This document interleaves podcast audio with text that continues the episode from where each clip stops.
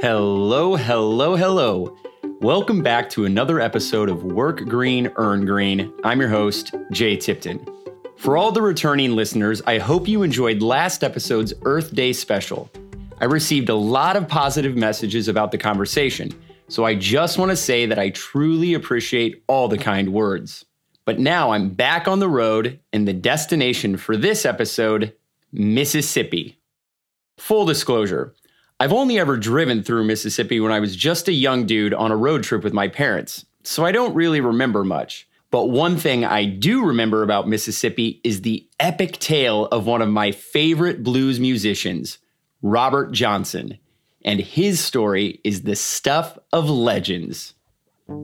Johnson was a young man living in rural Mississippi in the early 1900s. His biggest dream was to become a great blues musician. Somebody told Johnson to take his guitar to a crossroad near Dockery Plantation at midnight. It was there that he met a large man shrouded in black, who legend says was the devil. The devil took Johnson's guitar, tuned it, and played a few songs. When he handed it back to Johnson, he had complete mastery of the instrument. But the devil doesn't give gifts for free. In exchange for the musical talent, Johnson sold his soul. However, Johnson went on to make legendary blues music, which influenced the likes of Bob Dylan, Eric Clapton, Robert Plant, and Keith Richards. So, what does this story have to do with green jobs? Well, to be honest, I don't really know. It's just a dope story.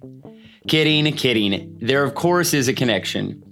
As you're about to find out, Mississippi lags behind nearly every other state in the country when it comes to being green but the state's geographic features are drawing in some new industrial players who, like Johnson, are dreaming big. Is it possible for green jobs to turn the state's economy around? And does Mississippi have what it takes to become a global leader in alternative fuels? Well, in this case, the devil's in the details. The state has a high rate of poverty. It's been surveyed to be anywhere from like 19% to above 20%. The medium income is only about $46,000. It's the household income. High school graduates are about 84%. And I think only 22% of the population has a bachelor degree or higher. So there's definitely a gap between a demand for certain jobs and the skills folks have to work those positions. That was Sara DiNatale. She is the Gulf Coast reporter for Mississippi Today, and her beats are business, economy, and labor. Unfortunately, Mississippi doesn't fare so well in any of those metrics. The state ranks dead last in the country in terms of employment, 49th in economy, 48th in infrastructure, 44th in economic opportunity, 43rd in education, and 41st in fiscal stability. And regarding green jobs, Mississippi hasn't exactly been at the forefront of the green revolution. Mississippi tends to be late to things. And this is like another example of being late to the party. I don't want to say that there's been no discussion over the green economy or attracting those type of companies in Mississippi, but the main focus really is on getting jobs that pay higher wages. And understandably, that would be a prime concern over sustainability in general because we have such high rates of poverty. But I don't want to make it seem like there's nothing. But I haven't heard it as like a main, main talking point. I think Mississippi leadership right now is just trying to focus on getting our state workforce into a healthier place. When it comes to legislation, the state's lawmakers have largely ignored the climate debate. Instead, they've allowed the market to determine which businesses would be most beneficial for the local economy. I don't know of any specific sustainability projects, but there are incentives for those type of companies to come here. Beyond that, I think people are just wanting better opportunities and I think they would be interested in certain green jobs or fields if it means that they're going to be making more money and able to improve their lives. So Mississippi's main focus is simply about getting better paying jobs no one has really connected the dots that green jobs typically carry higher wages. And in a state where many jobs are paying the federal minimum wage of $7.25 an hour, workers are much more concerned about how to keep their heads above water. They don't exactly have the luxury of addressing big challenges like tackling climate change. However, there does seem to be some traction building when it comes to one particular industry. One of the biggest industries right now making headway in Mississippi is wood pellet manufacturers. And I can see why they are gravitating toward Mississippi. Mississippi has a history in manufacturing, and there are already existing timber infrastructures in the state. Sara's right. Up until 25 years ago, the pulp and paper industries added big money to Mississippi's economy. We're talking billion dollar contributions. And they provided some of the highest paying jobs, both direct and indirect, of any industry in the state. But as the world moved into the digital era with computers and e readers, paperless practices reduced the demand for products like newsprint and printing papers. And I'll admit, I'm part of that movement. I do basically all of my reading on my Kindle or computer. But as a result of this movement, local mills closed, which created a ripple effect of job losses across forestry related industries.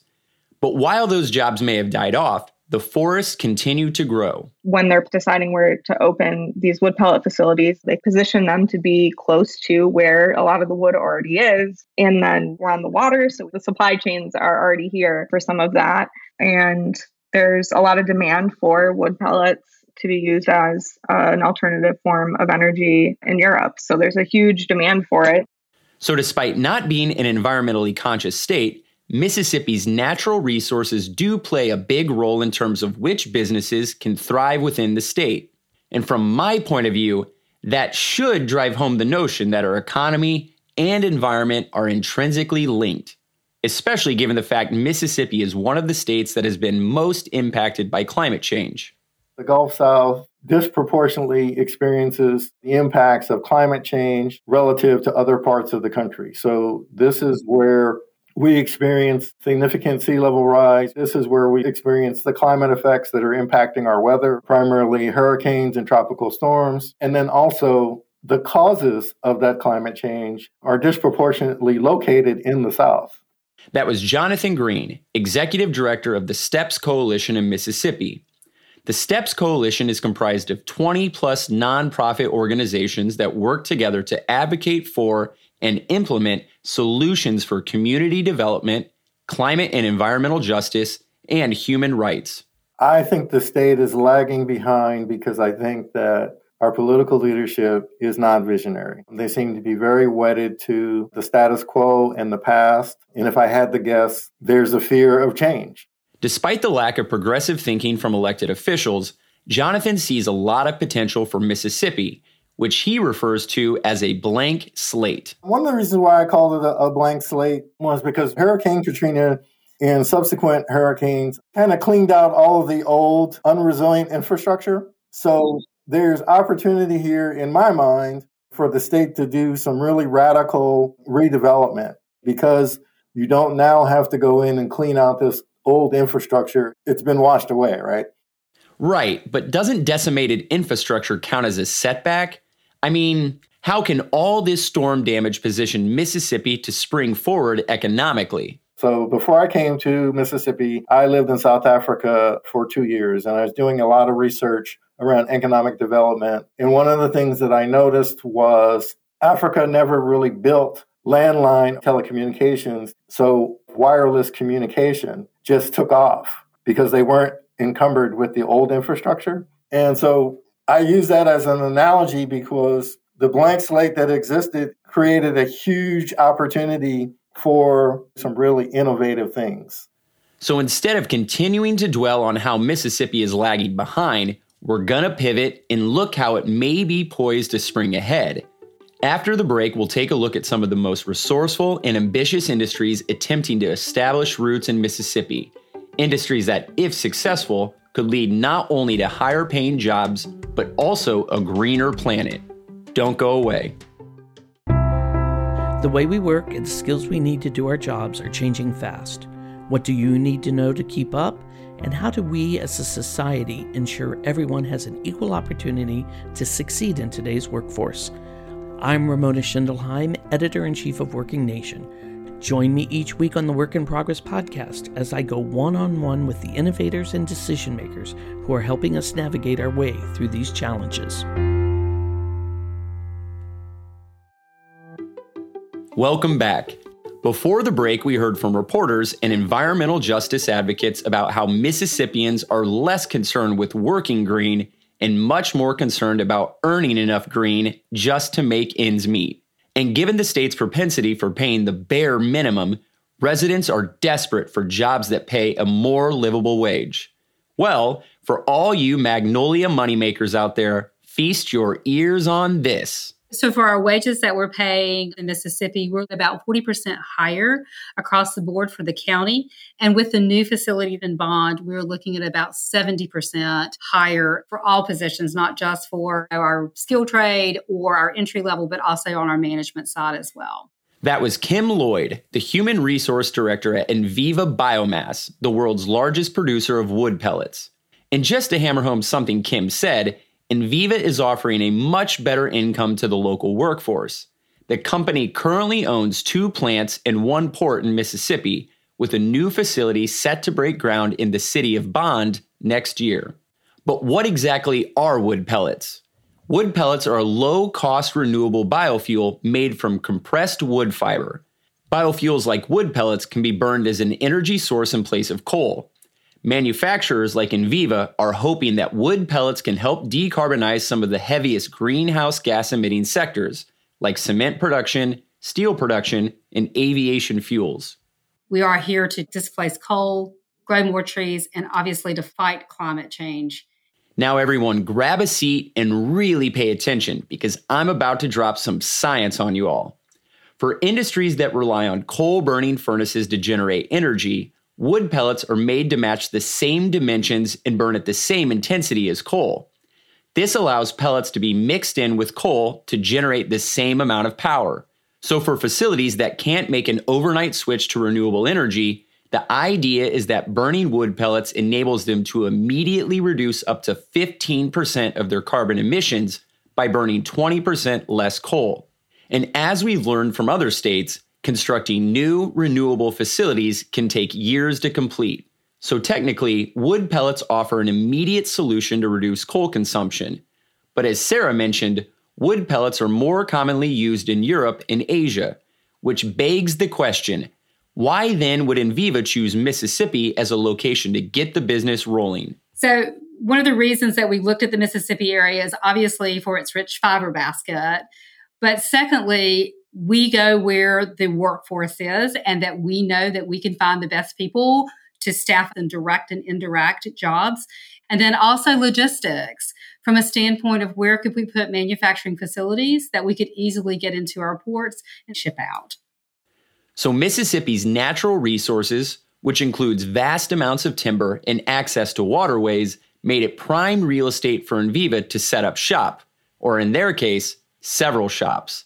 But in a state where leadership isn't quite as forward thinking as one would hope, I wondered if elected officials were welcoming of an environmentally conscious company that sends most of its product abroad. The state is supportive of companies like ours. We assist with bringing jobs to the area. We want to find as many direct local individuals to hire and that can come from anyone that's working in the sites. We're projecting just for bond about 250 indirect jobs within the region. That includes construction, that includes logging and trucking. So we're looking to support around 350, and we want them to feel like they have a career path here and that we're here for a long period of time. So it all comes back to higher paying jobs. Whether clean or dirty, residents and leaders have the same goal in mind earnings potential. And fortunately for all of us and the planet, green jobs are increasingly able to meet and exceed that potential. So I had to ask what kind of career opportunities are available at a biomass production company like Enviva? And that ranges anywhere from control room operators, shift supervisors, mobile equipment operators. We also have our skilled trades as well, and then our maintenance department. Our Pascagoula port actually houses about 25 people, and that's anywhere from vessel loaders, also operators. We also have skilled trades there as well.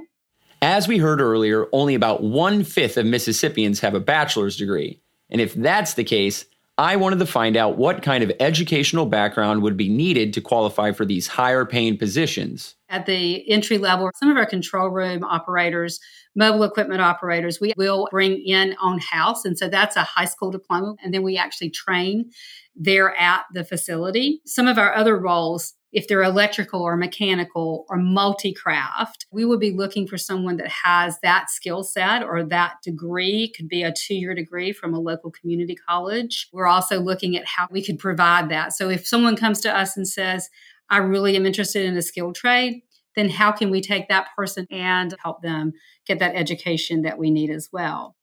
And for the jobs that you might help the interested candidates trying to get some training, do you have any specific partnerships with local community colleges or training programs that you can put these interested individuals into?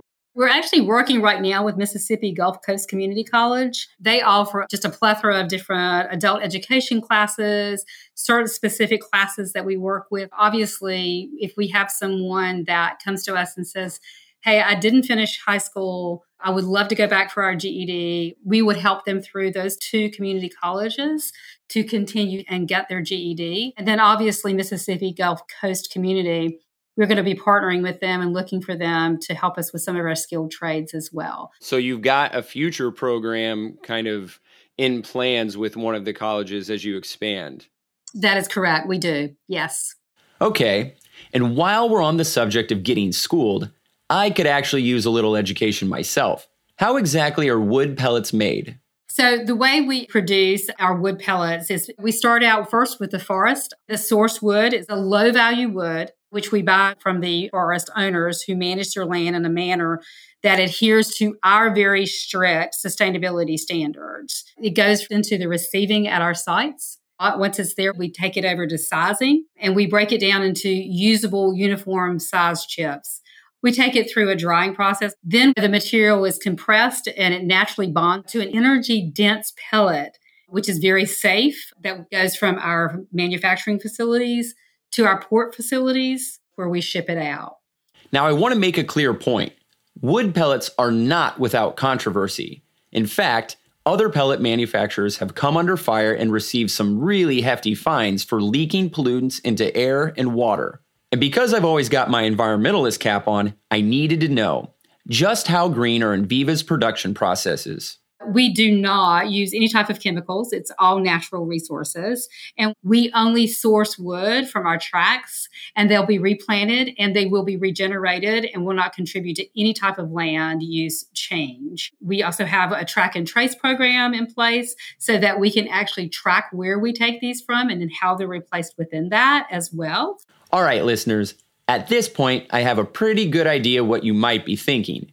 For those of you that have been tuning in since our first episode about Pennsylvania, you may recall that coal and oil became a leading energy source in the US by displacing the burning of firewood, which at the time was considered a greener solution because it saved our forests.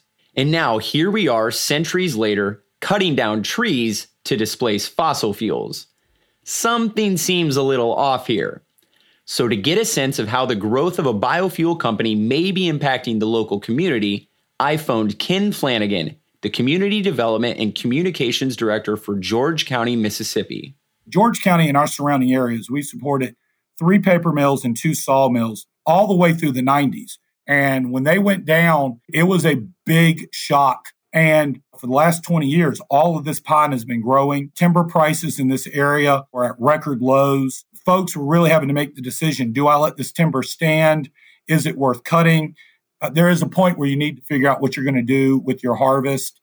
And there was so much supply that sawmills were literally turning down major suppliers and people were having to hold on to everything. And that timber went away and it's never coming back. But most of the folks in this area held on, hoping for a brighter day. And that's what Enviva is providing them. It's another brand new market for timber prices. Okay, so economically that makes sense. It's reviving a dying timber industry. But environmentally, how can cutting down trees be considered a sustainable practice? This is one area that our local forestry association, our local loggers have really synced up with Enviva on. It's the replanting process. As soon as you cut and you harvest that pine, you go back through and you replant immediately. And you replant literally right next to the tree that was there. So while chopping down trees doesn't sound like the greenest solution, it is providing better job opportunities to local and impoverished communities. And if Mississippi has the potential to become a pellet powerhouse that can reduce global emissions, maybe the pros outweigh the cons. But I gotta be honest, gang, this one has got me stumped. So it's time for me to do what I do best put on the old thinking cap and call Paula. So, Paula, what do you think about using wood fiber to replace coal? I mean, the complexities are everywhere all the time. So you have a situation where the paper industry is uh, collapsed. You have trees that are standing. Many people would say they should just be left alone to stand. Other people would come in and say you have to keep a forest healthy, you do have to clear it. Some of these smaller trees are not going to sequester a lot of carbon. Maybe their vocation is to be cut and used for something else, in this case, wood pellets. And it's true that the burning of wood pellets is by far more environmentally beneficial relative to climate change and greenhouse gas emissions than, say, burning coal. So, if wood pellets are going to displace coal burning, that would be a net benefit. But what about local forests? I mean, how can a tree lover like myself see burning wood as a benefit to the environment? Not to complicate it, but I just don't think that we should try to make a decision about it. That benefit may show up in Poland or in Ghana or someplace where the trees did not exist. If you live in Mississippi, that may not seem like a plus for you. However, if you're working in the wood pellet industry and your job is tied to cutting those trees, you may see it as a necessary. So it's very difficult to sort out all these things at a certain point because anything to do with climate change really ends up in the same place. The atmosphere. Mean, the atmosphere couldn't care less how we reduce greenhouse gas emissions. The essential thing is that we not only have to stop emitting at the rate that we're emitting, we also have to remove it from the atmosphere and figure out some way to delink economic growth from emissions growth. And I am convinced that linkage really lies in employing people and keeping people involved in the greater project of reducing emissions. Sometimes down here on Earth, we spend a lot of time debating the methods to get to that end result. Some of those debates are quite noisy and are highly localized, and it's just really important to keep our eye on the prize. And the prize is overall major reductions in emissions at the same time as you see major increases in employment.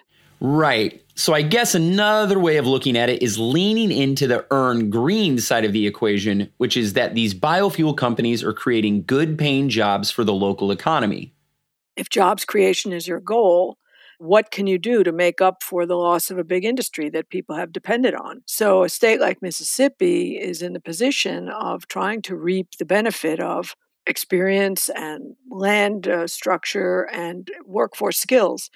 So, going after another way of using trees in Mississippi makes a certain amount of sense if you are really trying to use your workforce, keep them employed, create jobs, and enter this environmental dynamic, which is ongoing. That's a great point. We can't lose sight of the fact that green jobs aren't always black and white. So while biofuels like wood pellets may not be conserving natural resources, they are in some way providing a benefit to the environment by reducing coal consumption, even if it's in a faraway country where trees aren't as readily available, like Poland or Ghana.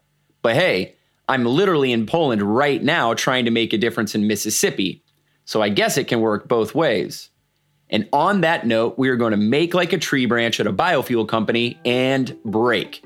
But when we come back, we're going to look at one of the most promising alternative fuel sources that has gotten a whole lot of hype hydrogen. Don't go away.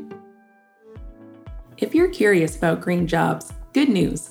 Working Nation has even more content for you to dive into.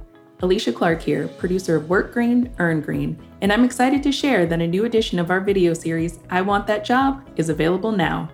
Each episode features careers that are in high demand and help save the environment like construction managers, geologists, and some others that may surprise you.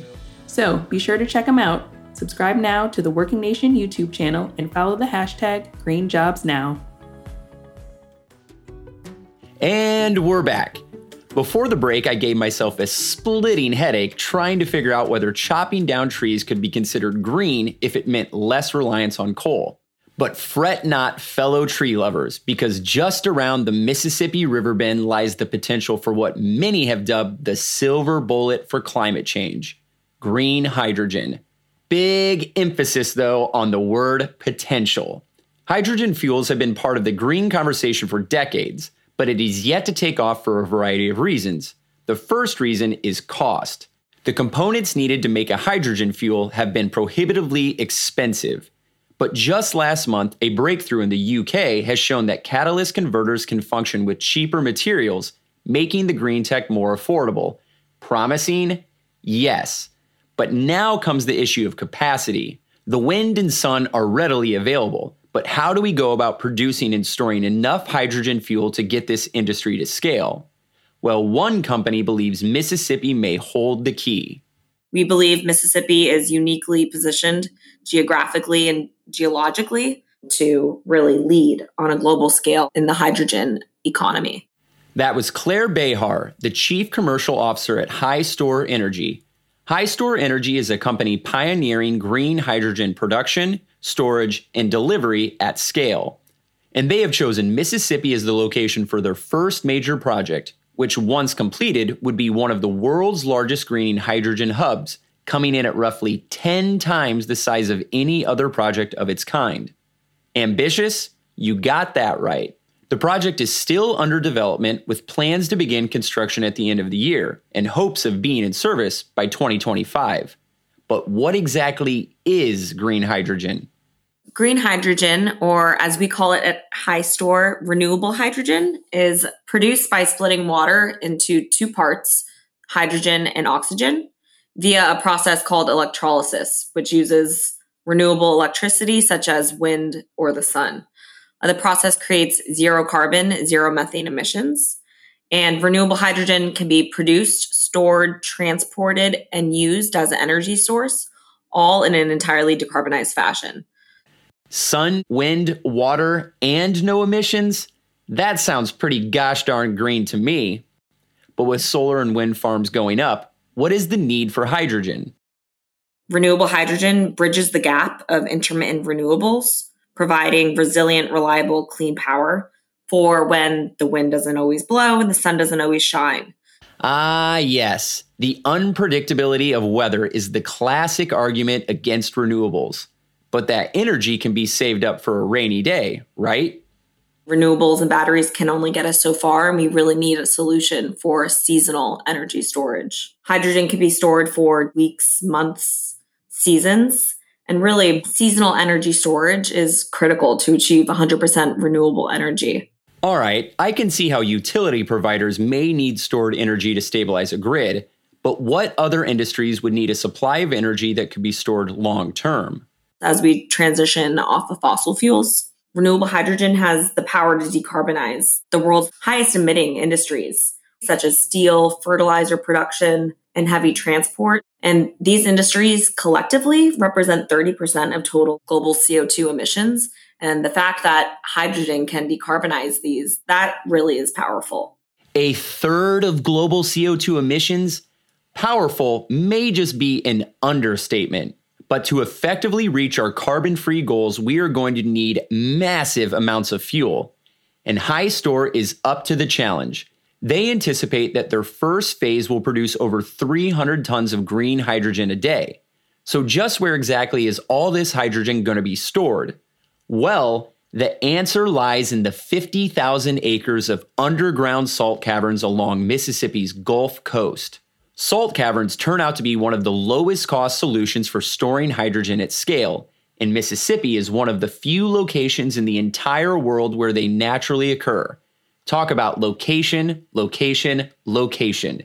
And these caverns can be roughly the same size of the Empire State Building, allowing for magnitudes more storage than can be achieved above ground. But first, they have to be created.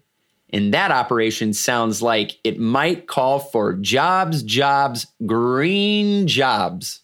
In the development and the commercialization phases, we are expecting to create hundreds of new careers. Our project has lifespans of 40 plus years. So these are really long term careers. That sounds great in theory, but how much retraining will that workforce need to take advantage of the opportunities provided by this new technology? We really see the hydrogen economy as an opportunity to build upon these existing skill sets of those workers from the fossil fuel industry. And we are working with our partners at both the Center for Hydrogen Safety and the University of Southern Mississippi on some training programs and certification classes, as well as curriculums within the universities for students to go into hydrogen. And Hy Stor's partners at the University of Southern Mississippi are also hopeful for a hydrogen fueled future the dream would be to decarbonize shipping, right? I mean, we've seen that in various places. Ferries are now running on hydrogen. But if you could somehow get it into the larger shipping containers or vehicles all over the world, that would make a significant impact. And so, what we're talking about here is the potential for a safe, endless, zero carbon supply for these optionally crewed vessels. That was Jason McKenna, Director of Research, Development, Testing, Evaluation, and Training at the Roger F. Wicker Center for Ocean Enterprise at the University of Southern Mississippi. Boy, that was a mouthful. But just like we saw with Illinois' goal of getting 1 million electric vehicles on the road, the hope of converting maritime operations to hydrogen fuels are also going to require an entire infrastructure to get the product to market. Fortunately, the solution for both industries is one and the same more jobs. I think you're going to need more, obviously, engineers and scientists to scale up. So the transition to hydrogen energy, it offers the opportunity for new careers, some of which don't yet exist in, in any curriculum. So this is why we've partnered with Hy Stor to create kind of a certification for green hydrogen jobs. There's going to be a lot of specifics to understanding the particular requirements for designing and maintaining pipelines of hydrogen. And some of that expertise exists, but not at scale. Now, if you're thinking green hydrogen sounds like it's too good to be true, you are not alone. The technology has been described by critics as a total pipe dream because they've seen it fall short time and time again. So, why should locals have reason to believe that Mississippi may be the state to finally crack this nut? What Hy Stor is really doing is taking advantage of the geology and then moving hydrogen across pipelines. It's a challenge, but it's not a moonshot in terms of the technology. We deal with pipelines all the time. Hydrogen is pipelined from site to site. But my understanding is the infrastructure will have to be built. I think their network, something like 200 miles of pipeline to cover the entire state. So it's not a significant undertaking, but it is a significant amount of job creation, absolutely, which is very important in the state. All right, Paula. So, what do you think?